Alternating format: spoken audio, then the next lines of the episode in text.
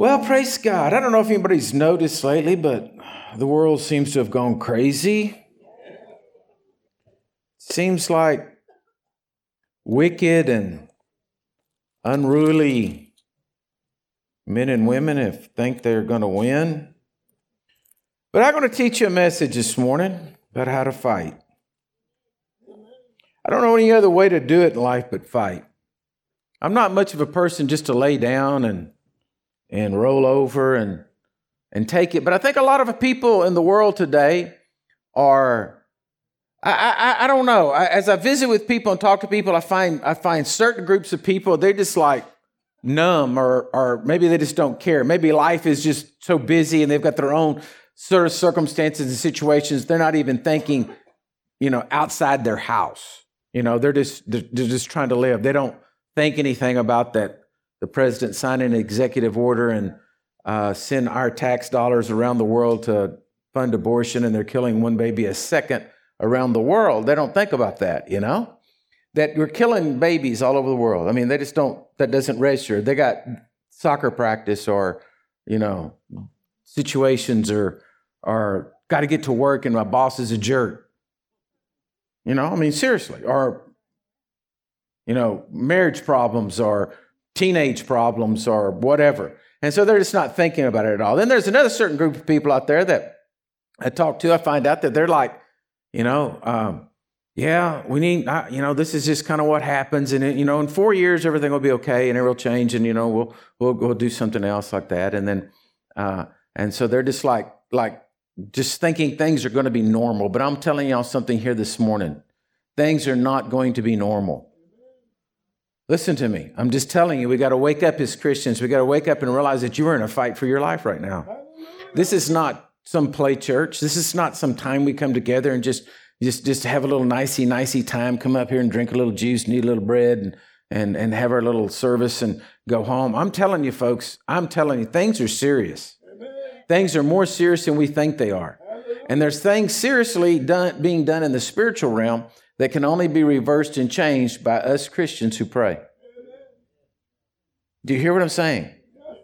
Is this not some this is not some oh the Republicans lost and they're all you know hurt and so no no no that's not I've told y'all this from the very beginning before the election ever happened that everything going on in the world today or the United States specifically is not about Democrats and Republicans, liberals or progressive. It's not about that. It's not about conservatism. It's not about that. It's all about good and evil. It's all about God and the devil, okay? He wants to ruin America. He wants to shut America up. He wants to keep you quiet. And so, I, I, I as a past, as your pastor, I want to, you know, I want to try to do everything I can to lead y'all and, and direct y'all into the proper way so that I can, you know, pop open your eyes or, or get you to go in because I believe with all of my heart, and you can say, ah, oh, you're crazy. I believe you guys right here, everybody out there watching and everybody in here, I believe you play an important part on what's going on in the world right now. I believe y'all are powerful people. I believe y'all are amazing people. I believe y'all, I know God hears your prayers. I know that heaven can be populated and hell plundered by the activity of this church. I know it. But if you don't believe in yourself and you don't believe that your prayers work, and if you get caught up in the rigmarole of everything going on around, and to where you get off your purpose and off your, your game, well, then, you know, you become a spectator. And then what happens in spectators? Uh, they're not participators. They ain't going to, you know, they don't get to share in the trophy. Have you ever thought about that? Super Bowl tonight, isn't it? Today. Is Super Bowl Sunday? I haven't even the slightest idea who's playing. I got so mad at all of them, I don't watch nothing. But there's people buying tickets, paying thousands of dollars for tickets to go to the Super Bowl, right? And they're going to go and they're going to watch the game. They're going to get all involved in their, their team that's, that's, that's playing. And they're going to shout and they're going to cheer and they're going to get mad and they're going to claim the ref didn't, that was a bad call. And what did you, you see that down there? They're going to get all involved in this. And at the end of the night, they're going to go home and they, if their team won, they're going to feel exuberant that they won, but they didn't do nothing except sit in the stands and yell, pay their ticket, drink beer and popcorn, eat peanuts. Are y'all with me? The team did it, but I believe y'all are a part of the team. I believe here at Living Water Church, I believe there's a special anointing on this church. I just not believe we're just a little country church. I don't believe that, that we just formed because we didn't want to sing out of a hymnal. I believe with all of my heart that this church is a special place. I believe there's God's anointings on this church. I believe that this church is recognized in heaven. I believe that, that, that Jesus has his finger on us specifically for a purpose and a time. You're alive right now, so I'm saying you're it. All right? So I don't know how to do anything but fight. I'm sorry. I don't know how to lay roll over. I'm not apologizing for that. Why'd I say I'm sorry? I'm not sorry for being a fighter. I, I'm not. I, I, and I'm, so I'm going to teach y'all to fight this morning. I'll teach you to fight, and I want to tell you something. I, a long time ago, uh, right or wrong, a coach uh, was trying to help me in life, and because me being a little bit shorter and smaller than most of the guys on the football team, and uh, he told me, he said, Richard, you're going to have to get tough in life. And he said, You're going to have to learn how to, to always win. And he says, It doesn't make any difference. You pick up a stick, throw a rock, throw dirt. The object is to win. Now, that's pretty ugly, okay? But I want to tell you something. I took on that in life, and I, have decided no matter what, I want to win. But I know that I'm going to win if, I'm if I'm on Jesus's team. If I stay on Jesus's team, I'm going to win. So this is what I'm going to look at this morning. Okay, so get your Bibles out. Go to Psalms 1, oh, excuse me, Psalms 18. This is where we're going to start this morning. Psalms 18. I'm going to try to go through this fairly fast. I encourage you to put down notes and write them, uh, you know, uh, at least the points so that you can go back over it because I'm going to give you, uh, you're going to laugh at this. I'm going to get through it though, and we're still going to have communion, and I'm still going to get you out of here at the right time. Uh, but um, I got 12 points on how to win a battle and you say, I can't do it, I'll do it. First thing you got to understand, okay, look at this Psalms 18 30. As for God, his way is perfect. Y'all see that? As for God, his way is perfect. Listen, there is no other way. I don't care what you want to. You can go to psych evaluation. You can go to this. You can go to that. You can find this plan or that plan. I'm telling you, there ain't no plan that's going to work except God's way, and that's only what's perfect. Hello? Okay. It says God's way is perfect. The word of the Lord is proven. God's God's way is perfect because his word always works. Do you know that there is no religious book ever written, no religious book ever written where prophets have prophesied and that 100% of the prophecies that they prophesied happened were fulfilled? But not all because they got to come to pass. But I'm saying everyone that's come to pass is going to uh, 100% accurate. It's a living word. It's a word that's able to change. Why? Because it's proven. It works. As for God, his way is perfect. The word, the word of the Lord is proven. He's a shield then to all those who trust in him. Do you hear what I'm saying? He's a shield to those that trust in him. If you're trusting in him in his proven perfect way, then he's a shield to you and you'll walk in victory. So, right off the bat, I mean, I could just say, Amen, God bless you, let's have communion, go home. But I'm going to preach on 12 points. Now, Luke 19 is the next scripture. These are not the first. This is not point one and two. This is just the, the hors d'oeuvre. Luke 19, 42. Jesus looks over the city of Jerusalem. He looks over the city of Jerusalem and he's getting ready to go in there and he's getting ready to fulfill the prophecy of going and dying for the sins of the world. And he weeps over the city. And it says in verse 42, he says, If you had known, Everybody say this morning, I want to know. I mean, say it to the Lord, say, I want to know. He said, if you had known, he's talking to the city of, of, of Jerusalem, especially in this your day, the things that make for your peace, but they were hidden from your eyes. Here he was, the Messiah, walking into Jerusalem is going to be the savior of the world. And he was weeping over the city saying, they're all out there and nobody's, nobody's looking. They don't know. They're not, they don't know that it's me. They don't know they're not seeing it. And I don't want you as Christians to be the same way that we're just like, oh yeah, well, I love Jesus, but what are we going to do? Oh yeah, I believe the word of God's true. Well, yeah, but what are we going to do? No, it's time for us as Christians to understand who we are and the power and the might of the Lord and who's on the inside of us to stand up and say, No, devil, I rebuke you in the name of Jesus and see something happen. You say, well, I know, Pastor, you know, you get a little excited every now and then. You get a little happy. No, I'm telling you, the American church has been asleep. They've not operated in the power of God. They're not operating the things of God. Why? Because there's no faith for it. Faith is what moves the hand of God. And when the church, not me, not me as an individual, when we get excited and get in faith and stand and, and, and, and, rise up as a Christian, then you're going to see some power move. But right now, if we just come to church because it's just a nice thing to do, well, then, you know, we ain't getting nowhere. Okay, that was hors d'oeuvre. Here's the, here's the message. Point one. I want you to go to 1 Samuel 17. Now, I realize this is the story of David and Goliath, but I read my Bible, read through the Old Testament every year, and I always come across it. And every time I come across it, there's no way I can't preach out of it. Okay? I mean, it is just the greatest story that there ever was. And so I'm going to try to go quickly over it and not go into the depth of all the story. Okay? Go back and read it and look at it. There's, there's so much here. I just want to bring out the point that God is speaking to me today. All right? And try to, by the anointing of God, get it to you. Okay, now the story starts out, all right, in, in, in 1 Samuel 17 1, you know, the story starts out there. There's, uh, uh, there's the battle going on between the Philistines and Israel, right? And so all the Philistines are camped on one side of the valley, and Israel's camped on the other side of the valley. And every day, old Goliath, he goes out there. And he goes out to the middle of the, the, the valley, and he stands up and he, and he starts saying, Look, send one of your guys out, bring him on out over here. And when you do bring him out, uh, we'll fight, just he and I, and we'll kill, and whoever w- wins, then they've won the battle, and we don't have to go into a big bloody mess of everybody fighting each other. All right?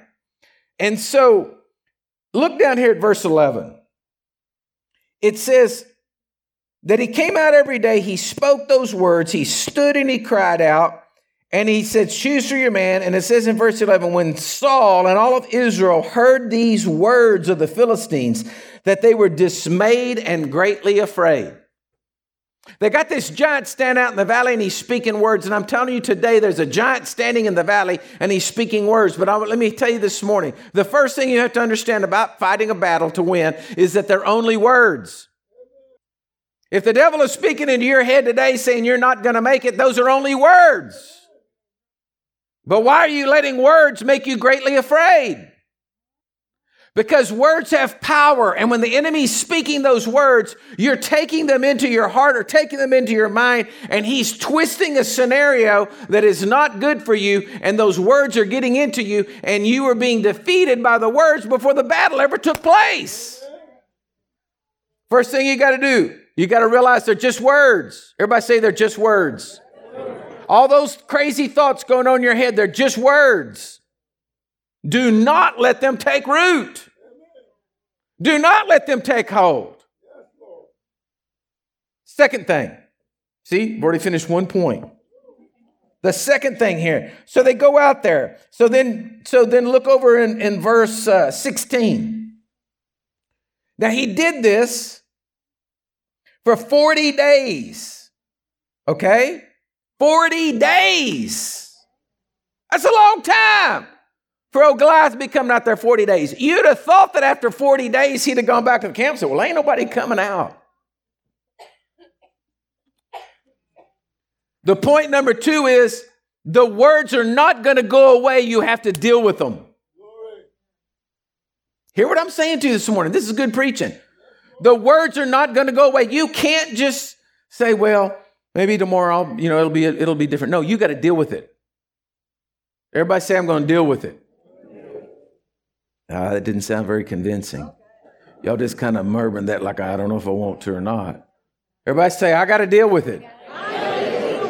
You got to deal with those words, man. You, listen, you're not this. this just not going to quit thinking about it. All right, you got to rise up and you got to say, "Shut up!" In the name of Jesus. You got to recognize what it is, folks. Most of us are defeated in our head. I, I, I laugh because I don't play golf. I hate golf. Golf is the worst game. It's a, it's a demonic game. Made to bring out demonic things in you. And, uh, and so I, I, I, don't I don't know why of all things. I mean, I can I can I, I, can shoot targets. I can do other things. I get no problem. But why in golf? I can put just when little I've played. You put the ball down there. You get the stick in your hand, and about right here, something says in your brain, you're gonna you're gonna shank it. Where'd it come from? You know. And it didn't even have to be with all the, you know, good friends you have standing around talking trash to you while you're trying to hit the ball. You know, forget that mess. But just just the sheer thing of it's like it's like it's not there. It's okay. You feel good in your stance. Yeah, your feet are feel good. Everything feels good. Yeah, it feels good. It all feels good. It feels good. You're to shank it. I mean, why? Okay, but you got to deal with those words. And and golfers, to me, who who win, are pretty amazing people because I guarantee that same voice is speaking to them, all of them. I like to watch golf very little, but when I do watch golf, I like to watch it where, where one of the big dogs shanks it out into the woods. He's out like going through the brush looking for his ball. I'm like, look at that. I could have done that. Right? But to then overcome that mind con, that mind battle. But they're words, but you have to deal with it, okay? The third thing here, look down in verse 26. So let me look back at 25 for just a second. It says, So the men of Israel, have you seen this man? That comes up, surely who, who comes up to defy Israel. And it shall be that the man who kills him, the king will enrich with great riches and give him the daughter and give his father's house exemption from taxes in Israel. Then verse 26 says, Then David spoke to the men who stood with him, saying, What shall be done for the man who kills the Philistine? Stop right there for a second. Now, in this story, either David wasn't paying attention or it's like a conversation between me and my wife, you know? She said something, and I turned around and said, Yeah, what's going to be? You know, because he just said what was going to be. And then David turns around and asks him. So obviously, someone made this statement to everybody out there, but David wasn't in their presence to hear it. Then David walks up and says, Yeah, what's, what's going to happen? David spoke to the minister and said, What shall be done for the man who kills the Philistine and takes away the reproach of Israel? All right? And then he says, For who is this uncircumcised Philistine that he should defy the armies of the living God? David had a different mindset. Listen to me, David had a different mindset.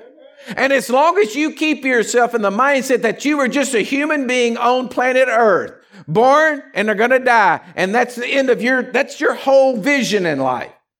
You don't realize that you are a born again child of God, bought with the blood of Jesus, paid for the, your price on Calvary, that you are tied in on this earth to heaven, and that you have authority, and that you have blessing.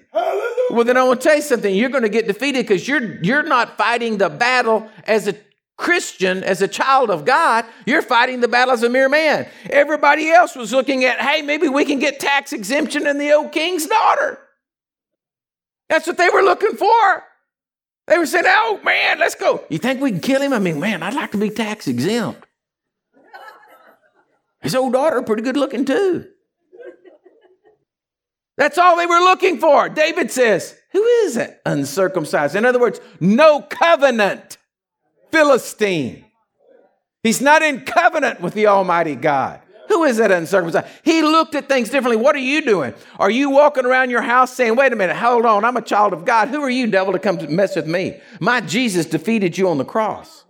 Who are you to be to be talking to my head? Who are you to be putting this in, in me and saying this, all this, these words to me? Who do you think you are? This is what's got me, folks.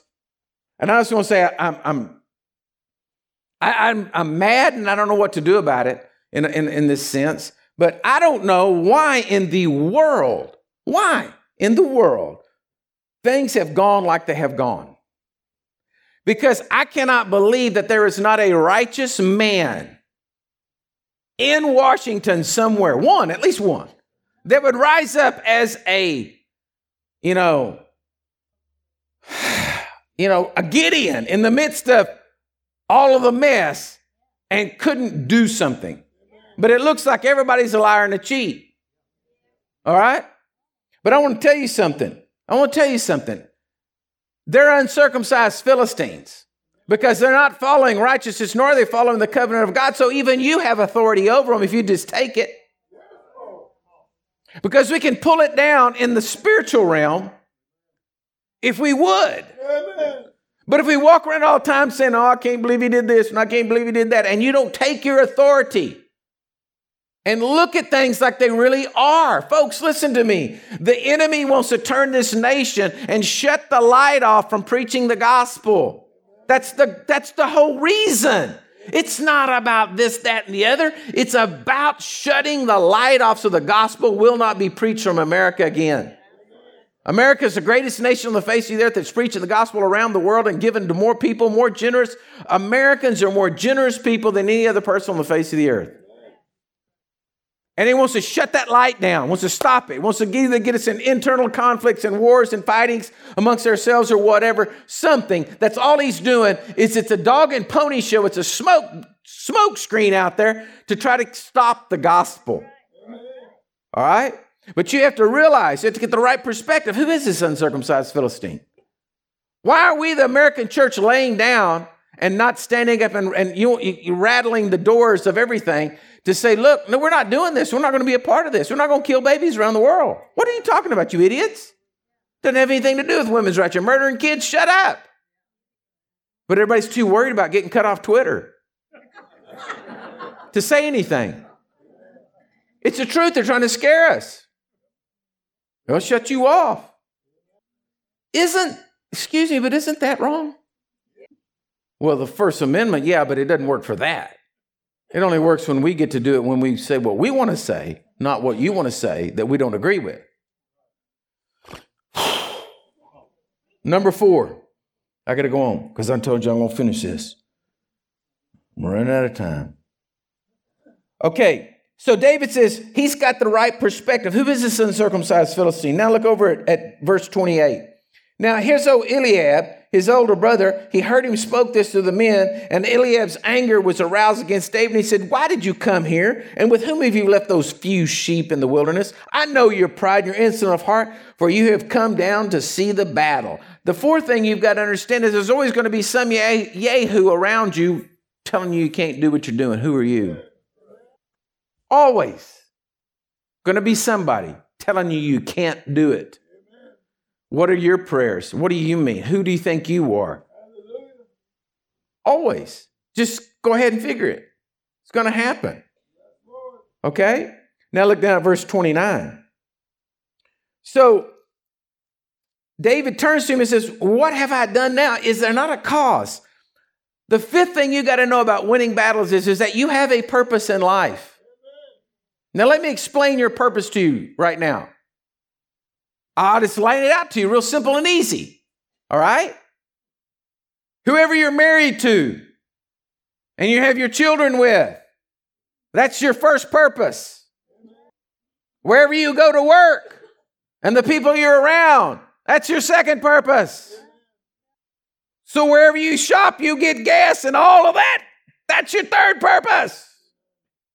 You have a special purpose or call to go to, you know, wherever Ethiopia, well, then that's different. But I'm telling you what, that, that 99% of everybody, your purpose is to minister to those people who are around you. And that's your first place, and you got to start there. And if you're not doing a good job there, then how are you going to do a good job anywhere else?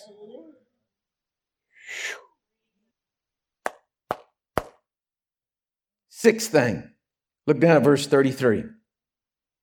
Now, Somebody hears David talking like this and takes him over to Saul. Verse 33 says, And Saul said to David, You're not able to go up against this Philistine to fight with him, for you are a youth, and he is a man of war from his youth. He says, Man, who are you? Dave. Dave, come on, boy. Look, I'm glad you got some zeal and some gusto here, but who are you? I mean, do you see how big that giant is? He's a man of war from his youth, and you're just a kid. The Sixth thing here is you cannot look at your strength. You have to look at God's strength. Quit sitting around letting the devil magnify your weakness. Look at God's strength. Wow, he makes a world in six days, puts everything on it, sits down underneath the tree and drinks a cold, sweet tea. Are y'all with me? Makes a world in six days and sits down and just looks at it and says, I think that's pretty good. But we're sitting around saying, Oh, I prayed once and God didn't do what I said. I don't know if God's going to move. I don't know if God's going to move. Well, I want to tell you something. This boy's going down like in the Alamo, sitting up on the side of the, of the, the, the wall, screaming, You want some more? Me, come get it. My God is able. Because I'm just telling folks, where are we going to go? Where are you going to go? What else are you going to believe in? Huh? What are you going to do? We're going to change to be Buddhist? I mean, you know, at least they just went ahead and made a pot bellied God right off the bat so that nobody had much to live up to. And his shirt short. So they didn't put Superman up there. Dun, no, it's got this big pot bellied. I said, hey, it's our guy. I'm sorry, I'm not trying to pick on just the Buddhists. I'm just saying, where are you going to go, church? Where else are you going to believe? When, when Peter looked at Jesus and says, You're the Lord, where else are we going to go? Where are we? Where are we going to go? What else are we going to believe in, huh? We're going to let the devils run around, do their little mocking dance like them, them cutting themselves. Listen to me. This is where I'm, I'm prophesying this to you this morning. Just like First Kings 18, where they're all cutting themselves and jumping and dancing around when Elijah's calling, getting ready to call fire down from heaven. We're seeing them jumping and dancing around right now. We're seeing them doing it, and, and everybody's sitting there saying, Is it got any spark over there? Is it going to happen? What's going to go on? Some people are saying, Oh, they're going to go. The God's coming. The God's coming. And they cut themselves from morning till noon and nothing happened. And I'm telling you, we're in that phase right now, which is really rough because it's, it's the morning till noon phase until Baal's going to get through and Elijah's going to stand up and say, Get out of the way. Let me show you how you do this. All right? And it's tough, it's hard. This is the waiting period, it's the birth pains for the next move of God. It's the birth pains that are coming up. And it's not easy. You women, you know, y'all didn't say, oh, I think I'm having a baby. I think, oh, okay, let's go to the doctor. And then you just went to the doctor and walked in there and said, oh, oh okay, oh, look at the little baby. At least that didn't happen when I, my kids were born. I was like, sweet Jesus. Do something. And I wasn't having the baby.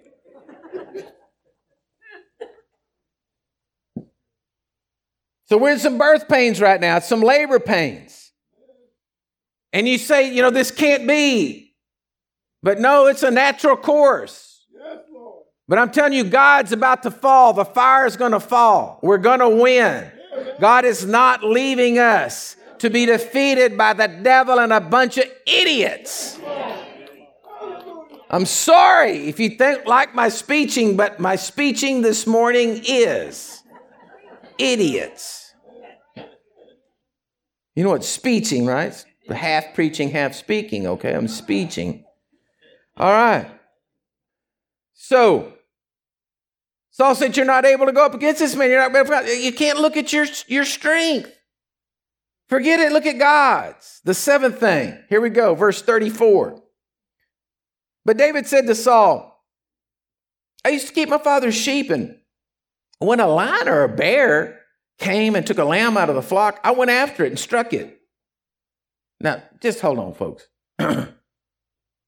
this is pre rifle days. Hello? This is a bear and you with basically a sharp stick. Slingshot. Now, you can put a hurt on something with a slingshot if you can do it. I thought about bringing one in here this morning as an example and, and doing it, but I figured all of y'all would just hit the floor like something because I figured I was going to sling that rock out somewhere, and I probably would have broke something or hit somebody. Because it's really not an easy task to do. If you've ever gotten a regular piece of leather and try to use a sling and throw a rock, it's not the easiest thing to do to get real good at. But David must not have had a lot of time but to practice. Now, hear what he says. And when a lion and a bear came and took a lamb out of the flock, I went after it and I struck it, and I delivered the lamb from its mouth. And when it got, I'm just envisioning this. And when it rose against me, I caught it by its beard and struck it and killed it. He gave it a chance. Bear, you can let my lamb down or I'll kill you. What kind of a person is this? Are y'all with me? I'll tell you what kind of a person is. This is the this is the guy that sang songs on a harp. This is a guy who was sitting out watching the sheep singing about how great his God was.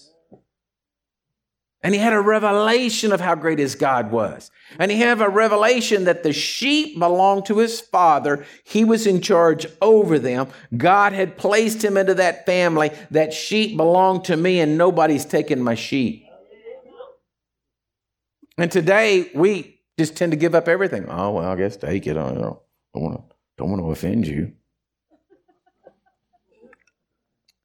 He goes on and he says, I, I, and I caught it by its beard. I struck it and killed it. Your servant has killed both the lion and the bear, and this uncircumcised Philistine will be like one of them, seeing he has defied the armies of the living God. Moreover, David said, The Lord has delivered to me, delivered me from the paw of the lion and from the paw of the bear. He shall deliver me from the hand of this Philistine. Look at the confidence he has. Look at what he has. He has confidence. Why? Because he had a relationship with God. And people today are still writing books about trying to figure out who God is. Does he answer prayer or not? Is he going to do this or not? What is going to, what is he going to, nobody knows who God is. Do you? Do you know what God will do for you? Yes, Lord. Are you bold enough, crazy enough to get up and jump in around your house and march out on your porch and declare what God's going to do for you? Yeah, Are you still, you know, like embarrassed to pray? I know I'm come pushing you here this morning, but just, I'm just it's going to get on you. We got to get busy. Are you still just kind of, you know, tippy toeing around some of the things of God? You know, you're not really, you don't really know. You know, you kind of like, yeah, it's okay. You know, I, you know, I like going to church and you know this and the other, but I don't know about, you know, about all this other stuff about praying, speaking the word of God, declaring the word of God, reading your Bible. Oh my gosh, reading your Bible. I read it once. No, reading your Bible, speaking in tongues. Ooh, what about that? Praying for the sick. How about raising some dead? I'm just saying. I'm just saying. I was putting it out there. You say, well, I don't know if that, I really believe that. Okay, well, then figure out who you believe God is. And if your only experience with God is, you know, something in the little minor area, well, then I guess then you're going to have to stay there or you're going to have to build on that. If he answered me in that little thing, will he answer me in this next thing? You're going to have to figure it out. You're going to have to figure out who God is because you've got to be like David in facing what's coming on us right now in this world. You've got to be able to look at the Goliath and say, look, I, I, I killed a lion and a bear. And, I mean, you ain't much bigger than them.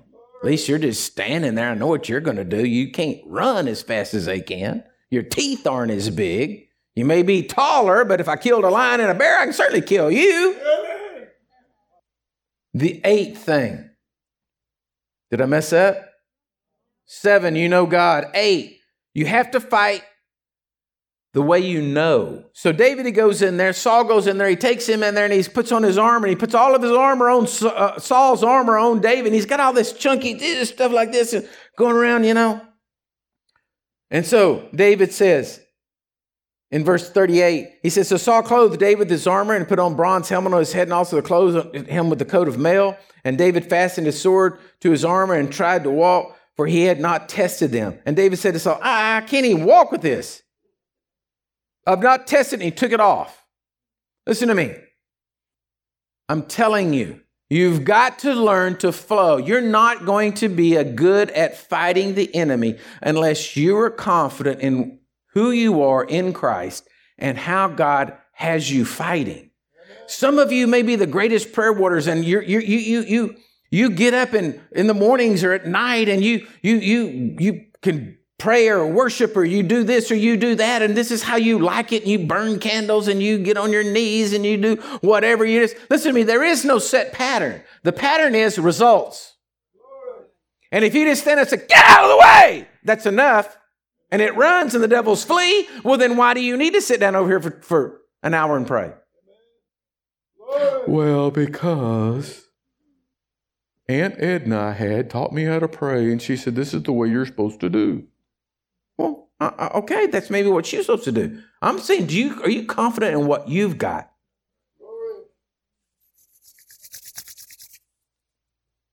You guys, you know this, okay? Preaching to country people right here, you know this that you have a hunting rifle, one that you like, that you, you know it. You know how it's going to shoot. You know what it's going to do. You've killed many a deer with it. You've, you've taken it hunting. You know what that baby is going to do. It may not be the prettiest thing in the world. It may not, you know, shine or like it used to, but you know it and you have confidence in it.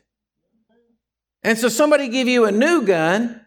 You still don't want to get rid of the old one because you know, you know it. Well, I'm telling you, you've got to get that confidence just like that in your life and in your prayer and in your walk with Jesus. That when you sit down at the table with Him and you speak, you know something's going to happen.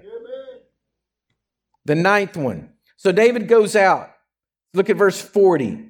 He goes out, and so he's taking off all this armor. He's taking all this armor off.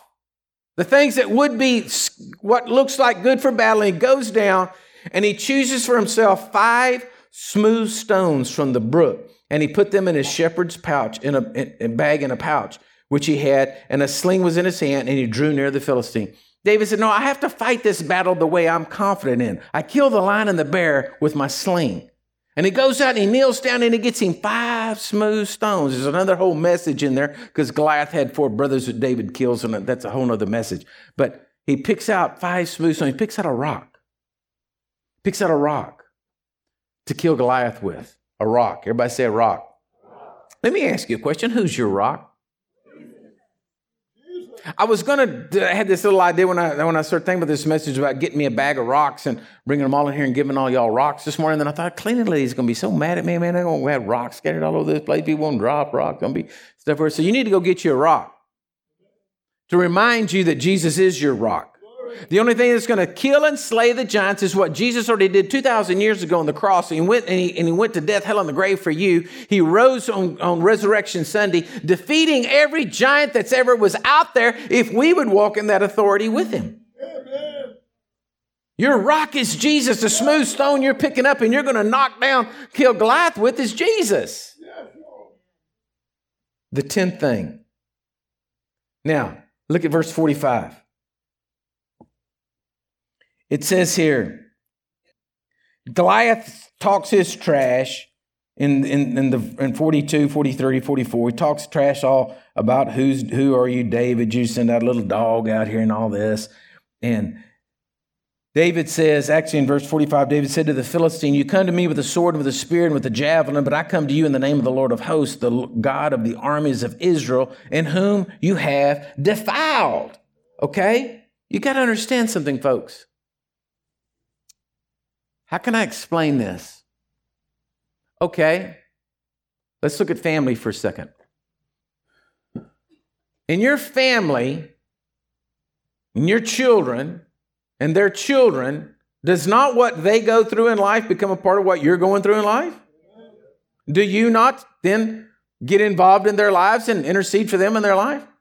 Well, if you belong to God and you are a child of God, and the Spirit of God inside of you cries out, Abba, Father, well, then doesn't that mean God's going to be fighting for you? So then that doesn't that mean it's not your battle all on your own, but it's the Lord's? So that means anything that comes against you is coming against Almighty God? Ooh. So if you mess with me, you're messing with God? He said, Well, who do you think you are? I know who I am. I'm a born again, washed in the blood, believer in Jesus Christ, adopted into the family of God. That's who I am. And Father God's my daddy. And if you mess with me, you're messing with God. Because he's going to come and he don't like his kids getting messed around. He said, Well, that's a very bold statement, Pastor Robert. And in your theology, I just don't know. Well, then go then go sit on the side of a hill and listen to Goliath every day, but just be quiet about it, please. Just don't want to hear you, just don't want to listen to you, don't want to listen to your whining and crying. That something needs to change if you're not willing to kill a Goliath. Because then you're just going back to like the Super Bowl, you're just a spectator. You're not participating. Nobody in this group, in this room that I'm looking at right now, is suiting up today to play. We're spectators, not participators. But if we're going to participate in the army of God, that means you got to get out of the bench, get out of there. You got to get into the playing field and say, How do you do this, Lord? You got to go. If you don't have a sling, you need to go. I don't mean literally. You need to go get a sling and you need to start figuring out how you kill giants. I highly advise you, if you do think you're going to go get a sling, get out in the pasture somewhere because you're going to break something. That rock is coming out not where you think it is. Okay. So the battle belongs to the Lord. You got to understand that. You got to keep it in the proper perspective. All right? Now here's number 11 is is I think the big point here. Look down at verse 46. Here's David speaking. He says, The day the Lord will deliver, this day, excuse me, this day, he's telling Goliath, this day the Lord will deliver you into my hand. I will strike you, and I want to take your head from you.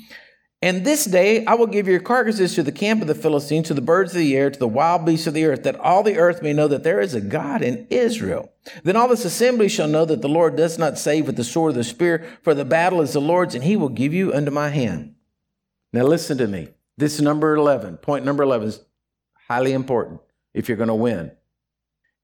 You have to cast a vision. You have to cast a vision with your words. The enemy says this, yak, yak, yak, and you cast the vision that this is what it is. He looked at Goliath. Who is this guy, David? He looked at Goliath, this huge giant, possibly was 10 foot tall. Looks at him and says, I'm going to kill you. Not only am I going to kill you, I'm going to cut your head off. He doesn't even have a sword. He's got a sling. But he says, I'm going to kill you. I'm going to cut your head off. I'm going to throw you down. I'm going to let the birds eat you. That's bold talk for a kid with a sling, right? So then what happens? He loads his rock I don't know how it works.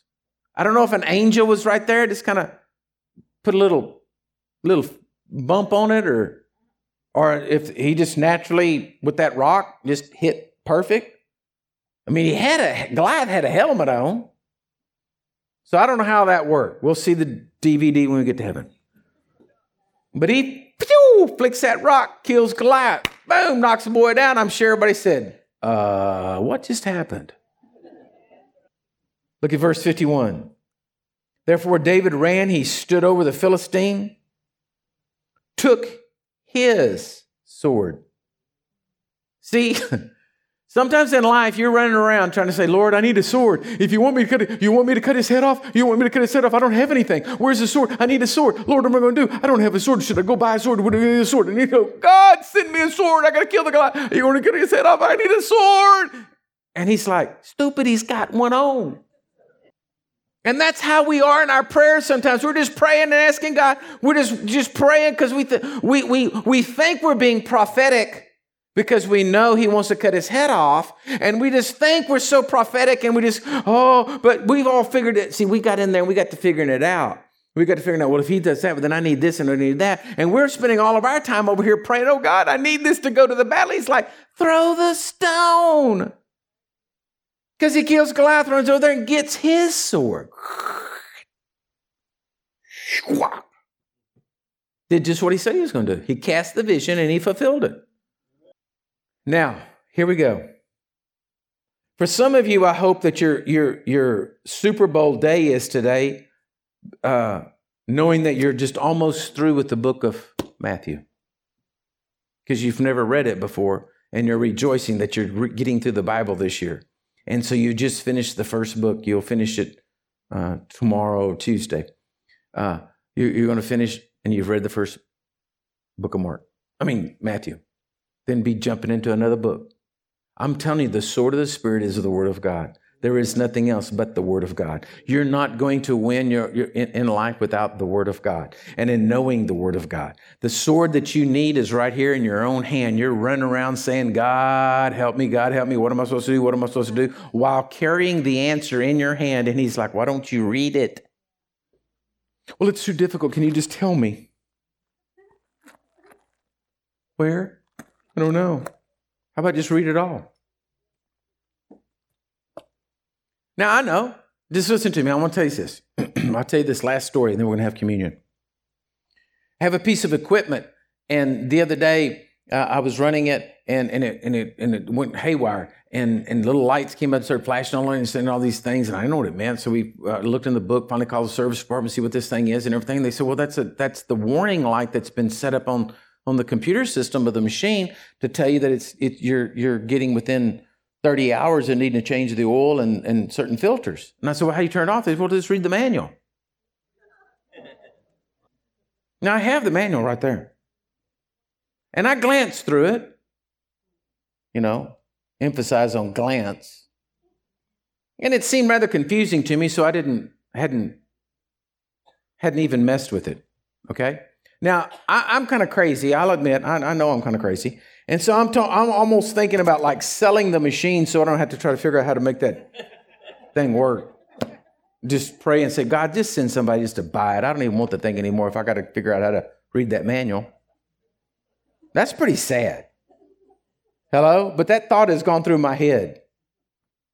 And in thinking like that, I realized that that's how people are. They're looking at the Bible that way. They're like, it's just like that. I don't want to read the manual. I mean, but, you know, see, the, the way around it is that that's a piece of equipment.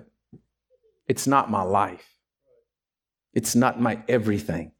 It's not my whole being. It's not where I'm headed for an eternity. It's not that major of a thing. Follow me?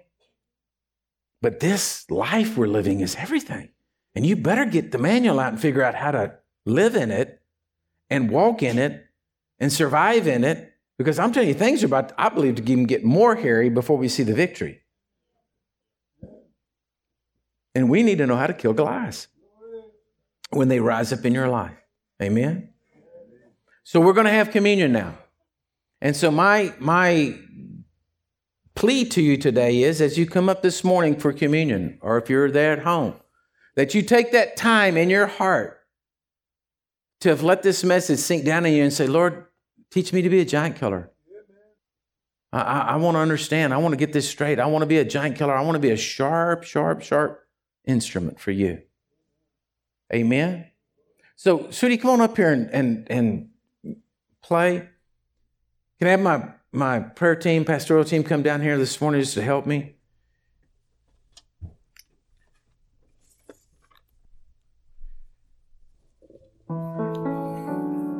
And you know, church, I want I want to tell you, we don't we don't have the the prayer team down here just for good looks. They're here to pray and intercede for you. If you need something, you have something going on. Maybe maybe this message has really got you this morning, and you you got some glass going on that you need to kill. Well, get one of these people and pray with them. This is what this is all about. This is what this is for. Is to see the power of God flowing and moving in your life.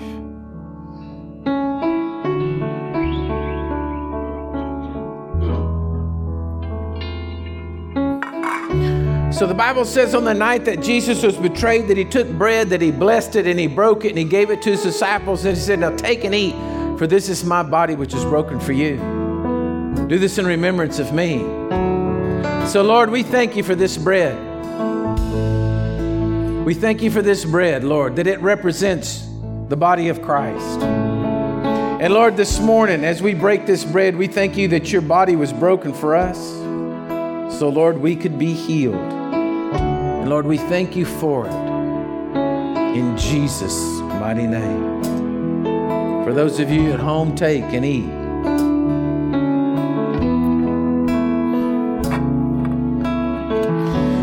Then it says, likewise, after supper, he took the cup and he gave thanks and he said, This cup is a new covenant poured out for you for the forgiveness of sin.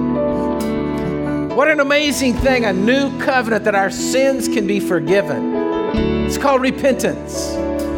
There's no one in here today, no one watching this message should feel guilty at the end of this service because all you have to do is ask the Lord to forgive you, and He will. So, Lord, we thank you for this cup. We thank you for your precious blood poured out for us, for the forgiveness of our sins, Lord. Forgive us for our doubts and our unbeliefs. When, Lord, we've just come to those places in life and just hadn't trusted you. Thank you, Lord. In Jesus' mighty name.